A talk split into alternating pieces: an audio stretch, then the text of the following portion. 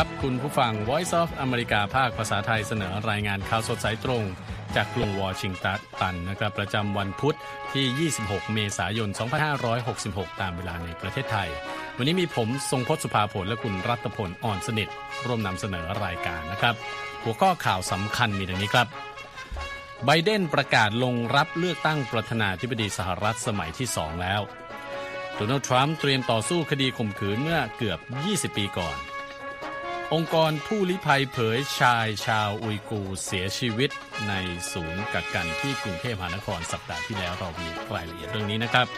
และอิหร่านตั้งข้อหาสองดาราหญิงไม่สวมฮิญาบในที่สาธารณะ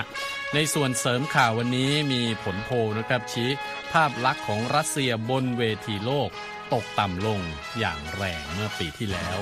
ส่งท้ายกันวันนี้งานวิจัยเผยชาวยุโรปเผชิญ ความเครียดจากความร้อน มากขึ้นในปีนี้นะครับ ติดตามได้จาก VOA ภาคภาษาไทยลุงวอชิงตันครับ ครับข่าวใหญ่วันนี้ประธานาธิบดีโจไบเดนนะฮะคุณรัฐพลก็มาได้ประกาศอีกแล้วนะครับ ว่าจะลงรับเลือกตั้งประธานาธิบดีเป็นสมัยที่สองรายละเอียดเป็นอย่างไรครับครับผู้นำบดอาจจะจำได้ตอนที่ผู้นำสหรัฐมีแถลง State of the Union เมื่อเดือนกุมภาพันธ์คนก็รอสัญญาณว่า เมื่อไหร่จะมีการประกาศลงเลือกตั้งอีกครั้งหนึ่งของโจไบเดนอย่างเป็นทางการนะครับ และวันนั้นครับก็มาถึงในวันนี้นะฮะครับประธานาธิบดีโจไบเดนนั้นประกาศอย่างเป็นทางการในวันอังคารนะครับว่าจะลงชิงชัยตำแหน่งผู้นำประเทศเป็นสมัยที่สองนะฮะโดยขอแรงสนับสนุนจากประชาชน โดยเปิดตัวผ่านคลิปวิดีโอนะฮะที่ตั้งว่าตนนั้นจะขอเพิ่มเวลาเพื่อสะสางงานให้เสร็จ ตามแผนงานต่างๆ ที่รัฐบาลปัจจุบันได้ริเริ่มขึ้นเมื่อ 2 ปีก่อน มาฟังบางส่วนของงานวันนี้กันครับ We're not making this stuff up. This is real. It's time to finish the job. Finish the job. ครับก็ได้ยินเสียงเชียร์นะ four more years คือขอให้อยู่ต่ออีก 4 ปีนะครับครับแต่ว่าการยืนยันนี้นะครับว่าจะ เป็นใครจะเป็นตัวแทนของเดโมแครตแล้วก็รีพับลิกันในการเลือกตั้งประธานาธิบดีนั้นก็จะต้องรออีกปีกว่าๆนะครับครับหรือก่อนการเลือกตั้งจริงในเดือนพฤศจิกายน ปี 2024 แล้วถ้าคิดถึงกระบวนการการคัดตัวว่าใครจะเป็นตัวแทนรีพับลิกันเนี่ยก็จะรู้อีกเพียงไม่กี่เดือนก่อนการเลือกตั้งจริงเท่านั้นนะครับครับสถานภาพของ โจไบเดนในเวลานี้เนี่ยก็ทำให้เชื่อว่าโอกาสที่พรรคเดโมแครต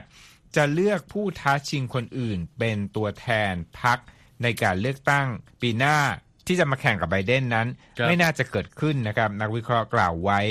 และด้วยเหตุผลนี้นะ จึงเป็นไปได้อย่างมากคุณสมพศที่ไบเดนจะมีอีกแมตช์หนึ่งนะอืมแข่งกับอดีตประธานาธิบดีโดนัลด์ทรัมป์ที่เป็นฝ่ายพ่ายแพ้ในการเลือกตั้ง ปีคริสต์ศักราช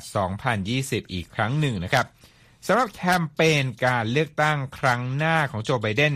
ทีมงานได้เลือกใช้คลิปวิดีโอเหตุการณ์จลาจลบุกเข้าอาคารรัฐสภาสหรัฐ เมื่อวันที่ 6 มกราคมปี 2021 หลังจากที่ทรัมป์นั้นปฏิเสธที่จะยอมรับความพ่ายแพ้และกล่าวอ้าง โดยไม่มีหลักฐานว่าเกิดการโกงการเลือกตั้ง จนทำให้กลุ่มผู้สนับสนุนนั้นรวมตัวกันที่กลางใจ ใจกลางกรุงวอชิงตัน และก่อเหตุจลาจลดังกล่าวขึ้น โดยหวังผลที่จะหยุดยั้งการลงมติ รับรองผลการเลือกตั้งของสมาชิกสภาของเกรสสงพจน์ครับและในคลิปวิดีโอหาเสียงที่เผยแพร่ออกมาในวันอังคารนะครับคุณรัฐพล ทางประธานาธิบดีโจไบเดนก็กล่าวด้วยว่าชาวอเมริกันทุกยุคทุกสมัยล้วนเผชิญกับช่วงเวลาที่พวกเขาจะต้องออกมาปกป้องประชาธิปไตยนะครับจงยืนขึ้นเพื่อเสรีภาพส่วนบุคคล ยืนขึ้นเพื่อสิทธิในการลงคะแนนเลือกตั้ง และสิทธิ พลเมืองของเรา เพราะเราคือสหรัฐอเมริกาครับ Now we just got to keep it going. Finish the job. We just remember who we are. We are the United States of America. There's nothing. ครับผู้นำสหรัฐยังใช้พื้นที่หาเสียงนี้ชี้ว่าสมาชิกพรรครีพับลิกันกำลังพยายามทำอย่างต่างๆนะครับเพื่อจำกัดการเข้าถึงการทำแท้ง ลดผลประโยชน์ประกันสังคมจำกัดสิทธิในการลงคะแนนเลือกตั้ง และก็เฝ้าบอกผู้คนว่าใครคือคนที่พวกเขาสามารถจะรักได้นะครับ ก่อนหน้าจะประกาศแผนลงชิงชัยในสมัยที่สองนี้ ประธานาธิบดีไบเดนซึ่งได้ชื่อว่าเป็นประธานาธิบดีสหรัฐที่มีอายุมากที่สุดแล้วนะครับ ณวันที่ทำพิธีปฏิญาณตนเข้ารับตำแหน่งก็พยายามทำให้ประชาชนไม่ต้องกังวลเรื่องอายุของตนด้วย ถ้าหากได้รับชัยชนะในการเลือกตั้งปีคศ 2024 นะครับไบเดนจะมีอายุ 82 ปี และวันเริ่มทำงานวาระที่ 2 ก็นะฮะอายุ 82 ปี แต่ว่าถ้าจบไปอีก 4 ปีก็คืออายุ 86 ปีเลยนะครับขณะเดียวกันครับ คุณรัตพล ทางอดีตประธานาธิบดีโดนัลด์ทรัมป์ก็เผชิญหน้ากับคดีใหม่ในศาลนะครับ หลังจากมีผู้กล่าวหาว่าอดีตผู้นำสหรัฐข่มขืนตนในห้องเปลี่ยนเสื้อผ้าของห้างสรรพสินค้าแห่งหนึ่งนะครับ ตั้งแต่เมื่อช่วงกลางคริสตศวรรษ 1990 หรือ 20 ปีก่อนนะครับ คดีดังกล่าวเกิดขึ้นจากการที่อีจีนแคโรลนะครับซึ่งเป็นนักเขียนและอดีตนักเขียนคอลัมน์แนะนำของนิตยสารแอล ออกมากล่าวหาว่าทรัมป์ข่มขืนตนเอง โดยยื่นฟ้องในข้อหาหมิ่นประมาทด้วย ทรัมป์ก็ออกมาปฏิเสธแล้วก็ยืนยันนะครับว่าไม่เคยทำเช่นนั้น และเรียกคำกล่าวหาของแคโรลว่าเป็นเรื่องโกหก และเรื่องหลอกลวงสุดๆ ในโพสต์ผ่านแอปพลิเคชัน Truth Social เมื่อเดือนตุลาคมปีที่แล้วนะครับ และยังอ้างด้วยว่าโจทย์รายนี้แต่งเรื่องขึ้นมาเพื่อใช้โปรโมทหนังสือบันทึกความทรงจำของตนเอง แล้วก็ยังประกาศว่าแคโรลไม่ใช่สเปคของผมอีกด้วยทรัมป์ไม่ต้องปรากฏตัวต่อหน้าผู้พิพากษาในคดีนี้นะครับ และทีมทนายก็เปิดเผยว่าอดีตผู้นำสหรัฐอาจไม่มาขึ้นศาลเนื่องจากประเด็นความกังวลด้านความปลอดภัยและการจราจรนะครับ ขณะที่ทนายของแคโรลก็ระบุนะครับว่าไม่มีแผนจะเรียกทรัมป์ขึ้นมาเป็นพยานให้การในศาลเช่นกันนะครับ ก็มีการประเมินนะครับว่าการไต่สวนคดีนี้น่าจะใช้เวลา 1-2 สัปดาห์หลังการเปิดศาลในวันอังคารแล้วนะครับช่วงที่ผ่านมาต้องบอกว่าทรัมป์เนี่ยถูกยื่นฟ้องและถูกสอบสวนหลายต่อหลายคดี คุณนัทพล โดยอดีตผู้นำสหรัฐปฏิเสธด้วยว่าไม่ได้ทำผิดดังที่ถูกกล่าวหา ก็คือปฏิเสธในทุกคดีที่ถูกกล่าวครัหาบนั่นเองครับ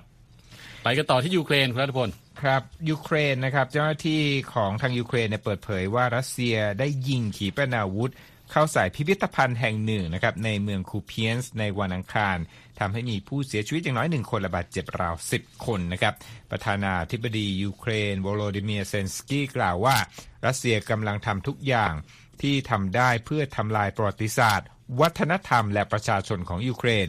พร้อมระบุเกี่ยวกับเหตุการณ์ในคูเพียนส์ว่าเป็นการสังหารชาวยูเครนด้วยวิธีป่าเถื่อนอย่างที่สุด แล้วว่าเราไม่มีสิทธิ์ที่จะลืมเรื่องนี้แม้แต่วินาทีเดียวนะครับเซนสกี้กล่าวได้ว่าผู้ที่รับผิดชอบต่อการก่ออาชญากรรมสงครามจะต้องถูกนำเข้าสู่กระบวนการยุติธรรมอย่างแน่นอน และกระบวนการนี้ไร้ซึ่งความปราณีด้วย ในช่วงต้นของสงครามนะครับรัสเซียนั้นสามารถยึดเมืองดังกล่าว ซึ่งเป็นศูนย์กลางของการเดินทางด้วยรถไฟ ในภาคตะวันออกเฉียงเหนือของยูเครนไว้ได้ ก่อนที่กองกำลังยูเครนจะยึดกลับคืนมาในเดือนกันยายนปีที่แล้วครับครับอีกด้านหนึ่งนะครับก็เป็นเรื่องของความพยายามทำข้อตกลงส่งออกธัญพืชของยูเครนนะครับ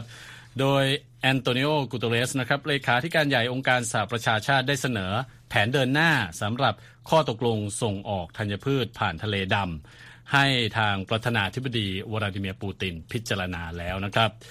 ในจดหมายที่กูเทเรสส่งให้ผู้นำรัสเซียมีการลงรายละเอียดข้อเสนอดังกล่าวที่มุ่งปรับปรุงยืดระยะเวลาและขยายขอบเขต ข้อตกลงนี้เพื่อให้มีการส่งออกธัญพืชของยูเครนให้ได้นะครับตามการเปิดเผยโดยโฆษก UN ในวันจันทร์ หลังจากการพบกันของเลขาธิการใหญ่ UN และเซอร์เกย์ลาฟรอฟ รัฐมนตรีต่างประเทศของรัสเซียที่นครนิวยอร์กนะครับ มาเรียซาคาโรวาโฆษกกระทรวงการต่างประเทศรัสเซียกล่าวในวันจันทร์ว่า ข้อตกลงใด ๆ ระหว่างมอสโกกับ UN เกี่ยวกับการส่งออกธัญพืชและปุ๋ยยังไม่ได้ข้อสรุปแล้วก็มีรายละเอียดอื่น ๆ มากมายที่ต้องหารือกันนะครับ ทางรัสเซียระบุก่อนหน้านี้นะครับว่าตนจะไม่อนุญาตให้ข้อตกลงนี้ที่ UN และตุรกีร่วมกันเสนอมาเมื่อปีที่แล้ว มีผลใช้งานเกินวันที่ 18 พฤษภาคม ถ้าเงื่อนไขของฝ่ายรัสเซียเกี่ยวเกี่ยวกับการส่งออกผลิตภัณฑ์ธัญพืชและปุ๋ยไม่ได้รับการตอบรับนั่นเองนะครับ อีกด้านหนึ่งก็มีการสำรวจนะฮะความคิดเห็นอ่าเกี่ยวกับอ่าภาพลักษณ์ของรัสเซียครับบนเวทีโลก ในช่วงหนึ่งปีที่ผ่านมา เป็นอย่างไรผลการสำรวจ งานนี้เนี่ยเป็นผลงานการสำรวจความคิดเห็นนะฮะของครับคนใน 137 ประเทศ ครับ โดยการหลอบนะครับ แล้วก็เปิดเผยเมื่อวันอังคาร ปรากฏว่ามุมมองของประเทศต่างๆ ที่มีต่อรัสเซียในฐานะผู้นำโลกนั้นตกต่ำลงอย่างมากนะครับ ครับ ผู้ตอบแบบสอบถามทั่วโลกร้อยละ 57 นะแสดงความไม่เห็นด้วยต่อการเป็นผู้นำโลกของรัฐบาลมอสโกเมื่อปีที่แล้ว ซึ่งก็คือเป็นปีที่เกิดสงครามยูเครนนะครับใช่แล้วก็เพิ่มขึ้นจากเดิมนะร้อยละ 38 นี่คือจำนวนผู้ไม่เห็นด้วยนะฮะในปีก่อนหน้านั้น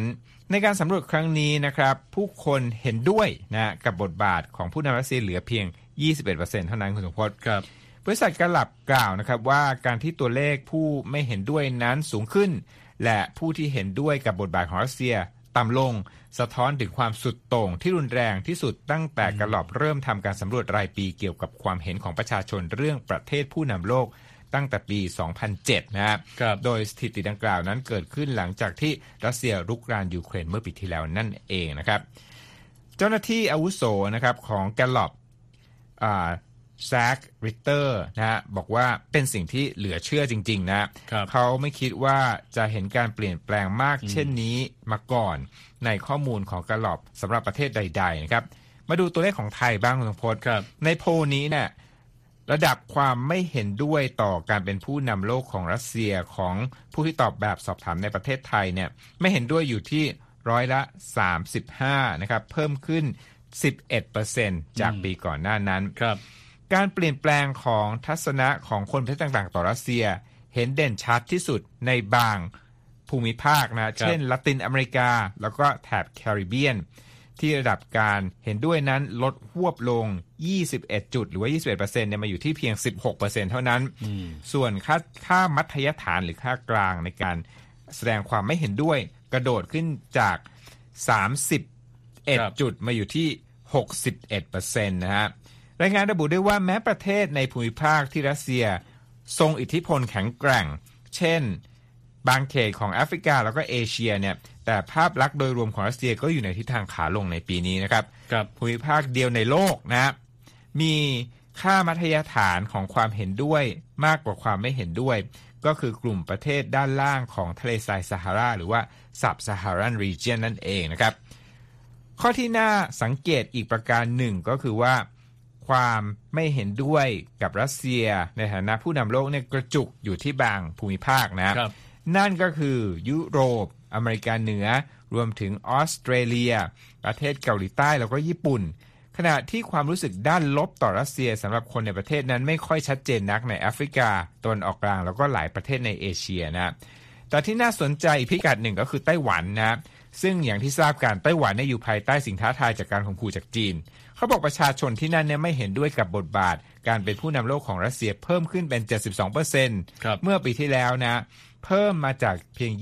26%หนึ่งปีก่อนหน้านั้นนะ ด้านเจ้าหน้าที่อาวุโสที่ทำงานอยู่ที่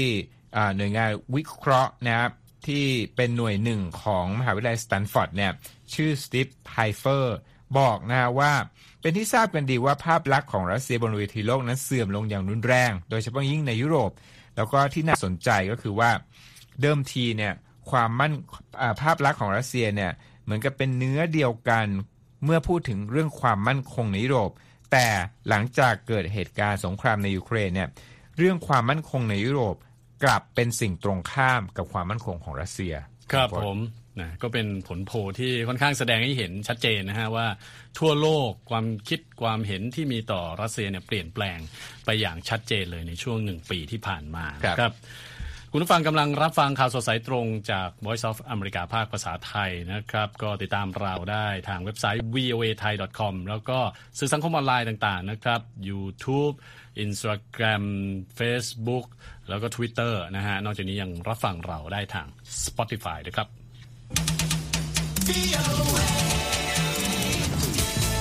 ไปฟังข่าวกันต่อ คุณนัทพลคราวนี้ไปที่ซูดานบ้างเป็นเป็นพื้นที่ร้อนอีกที่หนึ่งนะฮะ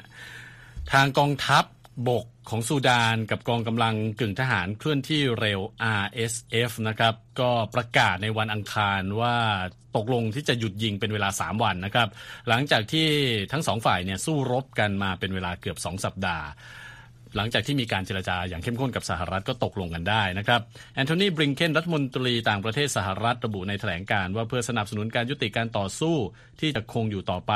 สหรัฐจะประสานงานกับหุ้นส่วนในภูมิภาคและระหว่างประเทศ และผู้มีส่วนได้ส่วนเสียในภาคพลเรือนของซูดาน เพื่อช่วยจัดตั้งคณะกรรมการดูแลการเจรจาหาข้อสรุป และดำเนินการยุติสงครามรวมทั้งจัดการด้านมนุษยธรรมอย่างถาวรในซูดานต่อไปนะครับ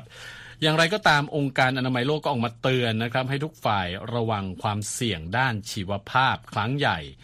หนึ่งในสองฝ่ายของความขัดแย้งในซูดานเนี่ยเข้าไปยึดห้องแลบที่ว่ากันว่าเป็นที่เก็บเชื้อโรคหัดและอหิวาตกโรค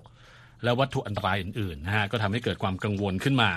โดยตัวแทนขององค์การอนามัยโลกในซูดานบอกว่า ไม่ได้ระบุเฉพาะเจาะจงนะครับว่าฝ่ายไหนที่เข้าไปยึดห้องแลบดังกล่าว แต่ก็บอกว่าสถานการณ์นั้นอันตรายอย่างที่สุดนะฮะในส่วนของการสู้รบที่ดำเนินมาตั้งแต่วันที่ 15 เมษายน ทางหน่วยงานของสหประชาชาติประเมินว่ามีประชาชนอย่างน้อย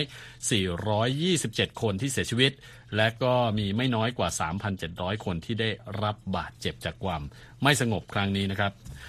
การสู้รบรุนแรงในซูดานส่งผลให้หลายประเทศ เราได้ยินข่าวไปแล้วนะฮะ แคนาดา อียิปต์ฝรั่งเศส เยอรมนี อิตาลี สวีเดน ยูเครนและสหรัฐเนี่ยส่งเครื่องบินแล้วก็ขบวนรถเข้าไปในประเทศซูดาน เพื่อไปรับพลเมือง แล้วก็เจ้าหน้าที่ทางการทูตของตนออกมานะครับรายงานข่าวบอกด้วยว่าบุคลากรของรัฐบาลสหรัฐที่อพยพออกมาจากเมืองหลวงของซูดานนั้น ตอนนี้ก็เดินทางมาถึงกรุงวอชิงตัน ตั้งแต่เมื่อบ่ายวันจันทร์นะครับ ส่วนทางกระทรวงการต่างประเทศอังกฤษ เปิดเผยว่าได้เริ่มอพยพเจ้าหน้าที่ของตนออกมาในวันอังคารด้วยเครื่องบินจากสนามบินที่อยู่นอกกรุงคัตทูมนะครับขณะที่กระทรวงการต่างประเทศจีนก็กล่าวว่าพลเมืองส่วนใหญ่ก็ได้รับการอพยพออกมาจากซูดานโดยปลอดภัยแล้วเช่นกันนะครับ แต่ทางประชาชนซูดานเองนั้น ต้องบอกว่าตอนนี้อยู่รอดท่ามกลางภาวะที่ไม่มีไฟฟ้าและไม่มีอินเทอร์เน็ตนะฮะบางส่วนยอมเสี่ยงตายหลบหนีออกนอกประเทศด้วยรถยนต์และก็รถโดยสาร ผ่านเส้นทางที่ต้องบอกว่าเต็มไปด้วยอันตรายจริง ๆ นะครับ ตอนนี้ ไปต่อกันที่ปากีสถานครับคุณรัตพลครับจำนวนผู้เสียชีวิตจากเหตุระเบิดที่คลังกระสุนตำรวจทางภาคตะวันตกเฉียงเหนือของปากีสถานในวันจันทร์นั้นยังคงเพิ่มขึ้นอย่างต่อเนื่องนะครับ เจ้าหน้าที่ผู้บัญชาการตำรวจของพื้นที่สวัตแวลลี่เปิดเผยว่ามีผู้เสียชีวิตจากเหตุการณ์ดังกล่าวแล้วอย่างน้อย 17 คนนะครับซึ่งเป็นเจ้าหน้าที่ตำรวจ 9 คน ผู้ต้องหาถูกคุมขัง 5 คน และพลเรือน 3 คน ขณะที่มีผู้ได้รับบาดเจ็บกว่า 50 คน และมีอาคารหลายหลังที่อยู่ใกล้เคียงนั้นได้รับความเสียหายนะครับผู้บัญชาการตำรวจผู้นี้บอกกับรอยเตอร์นะครับว่าผู้เชี่ยวชาญได้เข้าตรวจสอบพื้นที่ดังกล่าวแล้ว แต่ยังไม่พบหลักฐานใด ๆ ที่บ่งชี้ว่าเหตุการณ์นี้นั้นเกิดจากการโจมตีของกลุ่มติดอาวุธใด ๆ นะครับ เจ้าที่ตำรวจอีกรายหนึ่งกล่าวว่าเหตุระเบิดที่เกิดขึ้นกับคลังกระสุน ในครั้งนี้นั้นน่าจะเป็นกรณีของไฟฟ้าลัดวงจรนะครับ พื้นที่สวัตดาลีนั้นเคยเป็นบริเวณที่มีการถูกควบคุมโดยกลุ่มติดอาวุธอิสลามก่อนที่กองทัพปากีสถานที่จะทำการขับไล่กลุ่มดังกล่าวออกไปได้หมดในปี 2009 นะครับ และ มีการประจำการของเจ้าหน้าที่ตำรวจและฐานในพื้นที่เพิ่มมากขึ้นอย่างมากนะครับอย่างไรก็ตามคุณสงพจน์ในช่วงไม่กี่เดือนที่ผ่านมานะครับเกิดเหตุโจมตีโดยฝีมือของกลุ่มติดอาวุธอิสลามเพิ่มขึ้นอย่างชัดเจน โดยเฉพาะหลังความพยายามเจรจากันระหว่างรัฐบาลและกลุ่มก่อการร้ายเดริกไอตาลิบานปากีสถานหรือ TTP นั้นล้มเหลวไปนะครับ โดยเมื่อต้นเดือนที่ผ่านมาปากีสถานเพิ่งประกาศ ปฏิบัติการทั่วประเทศเพื่อถอนรากถอนโคนกลุ่มติดอาวุธต่างๆ ครับครับ ไปกันต่อที่ในส่วนที่เกี่ยวกับประเทศไทยบ้างคุณรัตพล องค์กรผู้ลี้ภัยชาวอุยกูนะครับสภาอุยกูโลก หรือ WUC ก็ได้ออกมารายงานข่าวการเสียชีวิตของ มัตุติมัตุซัน หรือว่ามูฮัมหมัดตูซันนะครับ ผู้ลี้ภัยชาวอุยกู ซึ่งถูกคุมขังอยู่ในประเทศไทยเป็นเวลา 9 ปีมาแล้วนะครับ โดยรายงานของ WUC บอกว่าตูซันวัย 40 ปีเสียชีวิตเมื่อวันศุกร์ที่แล้วนะครับ เชื่อว่าสาเหตุเนี่ยมาจากอาการไตาวายเขาเป็นหนึ่งในผู้ลี้ภัยชาวอุยกูเกือบ 50 คนนะครับ ที่ถูกคุมขังไว้ที่ศูนย์กักตัวคนต่างด้าว ซอยสวนพลูในกรุงเทพมหานคร ตั้งแต่ปี พุทธศักราช 2557 นะครับ ชาวอุยกูกลุ่มนี้มีผู้เสียชีวิตในศูนย์ดังกล่าวมาแล้ว 2 คนในช่วง 2 เดือนที่ผ่านมานะฮะมูฮัมหมัดตูซันเดินทางถึงไทย พร้อมกับกลุ่มชายชาวอุยกู 350 คน ที่หลบหนีออกมาจากประเทศจีน แล้วก็ถูกเจ้าหน้าที่ไทยจับกลุ่มนะครับ ต่อมาในปี 2558 สตรีและเด็กในกลุ่มนี้รวม 270 คน ได้ถูกส่งตัวไปยังตุรกี และมีผู้ชายและผู้หญิง 109 คนที่ถูกส่งตัวกลับไปจีนนะครับ โดยไม่ทราบชะตากรรม ส่วนที่เหลือยังถูกคุมขังอยู่ในประเทศไทยต่อไปนะครับ รวมถึงตูซัน มีรายงานว่าตูซันเนี่ยมีอาการเจ็บปวดรุนแรงในกระเพาะ และก็อาเจียนอย่างต่อเนื่องในช่วงไม่กี่สัปดาห์ที่ผ่านมานะครับ มีอาการตาเหลือง ติดเชื้อที่ลิ้น ถูกนำตัวไปรักษาที่โรงพยาบาลเมื่อวันศุกร์ที่ผ่านมานะครับ ก่อนที่จะเสียชีวิต แต่ว่าทางการไทยยังคงไม่ยืนยันการเสียชีวิตของชายชาวอุยกูผู้นี้นะครับ ทางด้านผู้อำนวยการของ UHRP หรือว่าโครงการสิทธิมนุษยชนชาวอุยกู กล่าวนะครับว่าจะมีผู้เสียชีวิตอีกกี่คน ก่อนที่ผู้มีอำนาจของไทยจะเริ่มตระหนัก ถึงมนุษยธรรมและยอมปล่อยตัวผู้บริสุทธิ์เหล่านั้น ซึ่งพยายามหาแหล่งพักพิงที่ปลอดภัยนะครับ และว่าชาวอุยกูทั่วโลกต่างโกรธแค้นที่ผู้ลี้ภัยเหล่านี้ถูกทอดทิ้งมานานถึง 9 ปี เมื่อเดือนกุมภาพันธ์ที่ผ่านมานะครับ BOA ก็ได้รายงานไปนะครับว่าอาซิดอับดุลลาวัย 49 ปี ซึ่งเป็นชาวอุยกู เช่นกันเสียชีวิตขณะถูกถูกควบคุมตัวไว้ที่ศูนย์แห่งนี้นะครับ โดยในครั้งนั้นรายงานของสื่อบางกอกโพสต์ซึ่งอ้างแหล่งข่าวที่ไม่เปิดเผยชื่อนะครับ ยืนยันว่าที่ผ่านมาทางการไทยได้จัดหาอาหารและยาที่จำเป็นสำหรับชาวอุยกูที่ขอลี้ภัย และก็ถูก ควบคุมตัวไว้มาโดยตลอดนะครับคุณรัตพลครับ ครับไปกันที่อิหร่านนะคุณสมพศครับทางการอิหร่านนั้นตั้งข้อหากับดาราหญิงสองคนที่เผยแพร่ ภาพของตัวเองซึ่งไม่สวมผ้าคลุมศีรษะหรือฮิญาบ ในที่สาธารณะ ซึ่งถือเป็นการละเมิดข้อบังคับ ด้านการแต่งกายสำหรับสตรีอิหร่านนะครับตามรายงานของสำนักข่าวทัสนิมครับ ตำรวจในเตหะรานนั้นระบุว่าได้ตั้งข้อหากับคาตายูนริอาฮีและแพนเทียปาราม โดยกล่าวว่าสตรีทั้งสองคนนั้นกระทำความผิดทางอาญาด้วยการถอดผ้าคลุมศีรษะออกในที่สาธารณะและถ่ายรูปลงอินเทอร์เน็ต หากถูกตัดสินว่ามีความผิด ดาราสตรีทั้งคู่นี้อาจถูกลงโทษเป็นการปรับเงินหรือจำคุกนะครับ เมื่อต้นเดือนตำรวจอิหร่านกล่าวว่าจะเริ่มนำ smart technology มาใช้ในการตรวจจับสตรีที่ไม่สวมฮิญาบในที่สาธารณะ ครับ ถือว่าเป็นการกระทำผิดข้อบังคับด้านการแต่งกายคุณสมพศครับ อ่าไปที่ดัชนีหุ้นในสหรัฐนะครับ ดาวโจนส์วันนี้ลดลง 345 จุดปิดที่ 33,531 จุดนะครับ Standard Poor's ลดลง 65 จุด ปิดที่ 4,072 จุด NASDAQ ลดลง 238 จุด ปิดที่ 11,799 จุดนะครับ ส่วนค่าเงินดอลลาร์วันนี้ 1 ดอลลาร์แลกได้ 34 บาท 38 สตางค์นะครับ คุณผู้ฟังกำลังรับฟังข่าวสดสายตรงจาก VOA ภาคภาษาไทยครับ ไปส่งท้ายกันวันนี้นะครับ เมื่อไม่นานนี้มีการศึกษาที่ระบุว่าชาวยุโรป ที่อาศัยอยู่ทางตอนใต้ของทวีปกำลังเผชิญกับภาวะความเครียดจากความร้อนมากขึ้นนะครับ คุณธัญพรสุนทรวงศ์มีรายงานเรื่องนี้ส่งท้ายครับ ค่ะ หน่วยงานที่ติดตามการเปลี่ยนแปลงของสภาพภูมิอากาศของสหภาพยุโรป หรือ The European Commission's Copernicus Climate Change กล่าวว่าการเปรียบเทียบข้อมูลย้อนหลังไปหลายทศวรรษ แสดงให้เห็นว่าความร้อนที่สูงมากเป็นประวัติการในปีที่แล้ว ส่งผลให้เกิดสภาวะที่เป็นอันตรายต่อสุขภาพของมนุษย์ค่ะ นอกจากนี้ยุโรปทางตอนใต้ต้องประสบกับภาวะความเครียดจากความร้อนที่รุนแรงมาก เป็นเวลายาวนานที่สุดเป็นประวัติการ โดยมีอุณหภูมิตั้งแต่ 38 ถึง 46 องศาเซลเซียส หรือ 100 ถึง 115 องศาฟาเรนไฮต์เลยทีเดียวค่ะ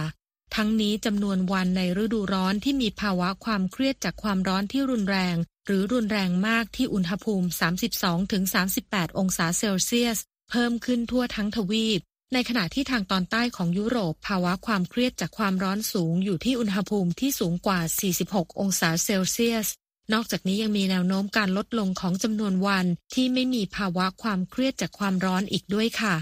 ความเครียดจากความร้อนถูกมองว่าเป็นปัญหาสำคัญมากขึ้นทั่วโลก ในขณะที่ภาวะโลกร้อนเกิดจากการเปลี่ยนแปลงของสภาพภูมิอากาศที่เกิดจากน้ำมือของมนุษย์ ผู้เชี่ยวชาญกล่าวว่าเรื่องดังกล่าวอาจทำให้เกิดปัญหาสุขภาพที่หลากหลาย เช่นการเกิดผดผื่น ภาวะขาดน้ำและการเป็นลมแดดเป็นต้นค่ะ คำเตือนดังกล่าวเป็นส่วนหนึ่งของรายงานด้านสภาพภูมิอากาศประจำปีของหน่วยงาน Copernicus European State ซึ่งยืนยันว่าทวีปยุโรปประสบภาวะที่ร้อนที่สุดเป็นประวัติการณ์เป็นครั้งที่สองในปี 2022 ค่ะ อย่างไรก็ตามฤดูร้อนที่แล้วเป็นปีที่ร้อนที่สุดเป็นประวัติการณ์ทั่วยุโรป โดยมีอุณหภูมิสูงกว่าช่วงเวลาอ้างอิงในปี 1991 ถึงปี 2020 ถึง 1.4 องศาเซลเซียส หรือ 2.5 องศาฟาเรนไฮต์ ส่วนที่ภูมิภาคสวาลบาร์ดในแถบอาร์กติก มีอุณหภูมิในฤดูร้อนที่สูงกว่าค่าเฉลี่ยถึง 2.5 องศาเซลเซียส หรือ 4.5 องศาฟาเรนไฮต์ค่ะ หน่วยงานคอ p e r n i คัสกล่าวด้วยว่า อุณหภูมิที่สูงและปริมาณน้ำฝนที่ต่ำ ยังส่งผลให้เกิดความแห้งแล้งเป็นวงกว้าง ในขณะที่ไฟป่าในฤดูร้อนทำให้เกิดการปล่อยก๊าซคาร์บอนสูงสุดในรอบ 15 ปี เรื่องดังกล่าวนี้นำไปสู่การละลายของทานน้ำแข็งบนเทือกเขาสูงเป็นประวัติการ โดยน้ำแข็งหายไปมากกว่า 5 ลูกบาทกิโลเมตรค่ะ ธัญพรสุนทรวงศ์ VOA ภาคภาษาไทย กรุงวอชิงตันค่ะครับและที่จบไปคือรายงานข่าวสดสายตรงจาก VOA ภาคภาษาไทยกรุงวอชิงตันวันนี้นะครับ ผมทรงพศสุภาผลและคุณรัตพลอ่อนสนิทต้องลาไปก่อน สวัสดีครับ สวัสดีครับ Voice of America, Washington. ครับ สวัสดีครับ Voice of America, Washington. ครับและที่จบไปเป็นรายการจาก VOA ภาคภาษาไทย รายงานสดส่งตรงจากกรุงวอชิงตันประเทศสหรัฐ คุณผู้ฟังสามารถติดตามข่าวสารจากทั่วโลกได้ในทุกที่ทุกเวลาที่เว็บไซต์ voa thai com รวมถึงทุกช่องทางในโซเชียลมีเดีย Facebook YouTube Twitter และ Instagram เริ่มต้นวันด้วยการอัปเดตข่าวสารจากทั่วโลก ผ่านรายการข่าวสดสายตรงจาก VOA ภาคภาษาไทย และสุดสัปดาห์กับ VOA ทั้งยังเรียนรู้เรื่องราวทางวัฒนธรรม และไลฟ์สไตล์ผ่านรายการภาษาอังกฤษแบบอเมริกันของเรา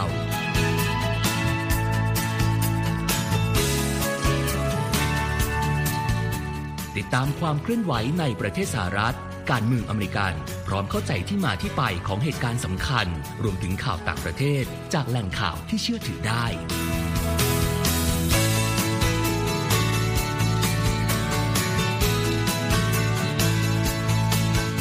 นอกจากนี้ VOA ยังมีบทสัมภาษณ์และคอนเทนต์แบบ Exclusive จากบุคคลที่น่าสนใจหลากหลายวงการ และยังมีเรื่องราวของคนไทยในประเทศสหรัฐอีกด้วย